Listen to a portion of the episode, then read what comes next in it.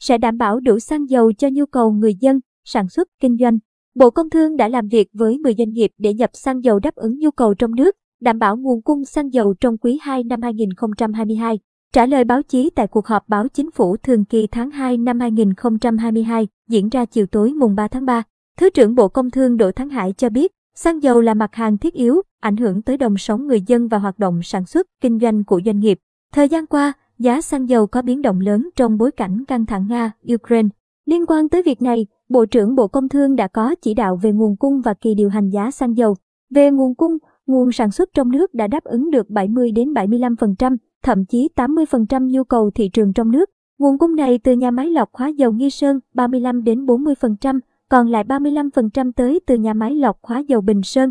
Thời quan qua, nhà máy Nghi Sơn có một số khó khăn về tài chính nên phải giảm dần công suất xuống 90%, 80%, hiện là 55%.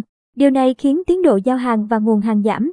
Tháng 2 chỉ giao được 390.000 mét khối, giảm 43%, tháng 3 cũng chỉ giao được 540.000 mét khối, giảm 20%. Nhà máy Bình Sơn đã phải nâng công suất lên 105% từ ngày mùng 7 tháng 2, nhưng số tăng khoảng 28.000 mét khối chưa đủ để bù số giảm công suất của nhà máy Nghi Sơn. Điều này dẫn tới tình trạng thiếu xăng dầu cục bộ tại một số đơn vị cung cấp, một số tỉnh. Cũng theo Thứ trưởng, Bộ Công Thương, Bộ Tài chính đã chỉ đạo các đơn vị tăng cường nhập khẩu để bù đắp lượng thiếu hụt trong tháng 2, 3. Còn nhà máy Nghi Sơn sẽ hoạt động với 100% công suất từ tháng 4. Bộ Công Thương đã làm việc với 10 doanh nghiệp để nhập xăng dầu đáp ứng nhu cầu trong nước, đảm bảo nguồn cung xăng dầu trong quý 2 năm 2022. Cũng theo Thứ trưởng, về xung đột Nga-Ukraine, sự kiện này ảnh hưởng tới chuỗi cung ứng hàng hóa toàn cầu, không chỉ có xăng dầu mà còn có sắt, thép, phân bón. Về việc điều chỉnh giá xăng dầu, ông Hải cho biết, theo quy định hiện tại chúng ta đang thực hiện điều chỉnh giá xăng dầu với tần suất 10 ngày trên lần.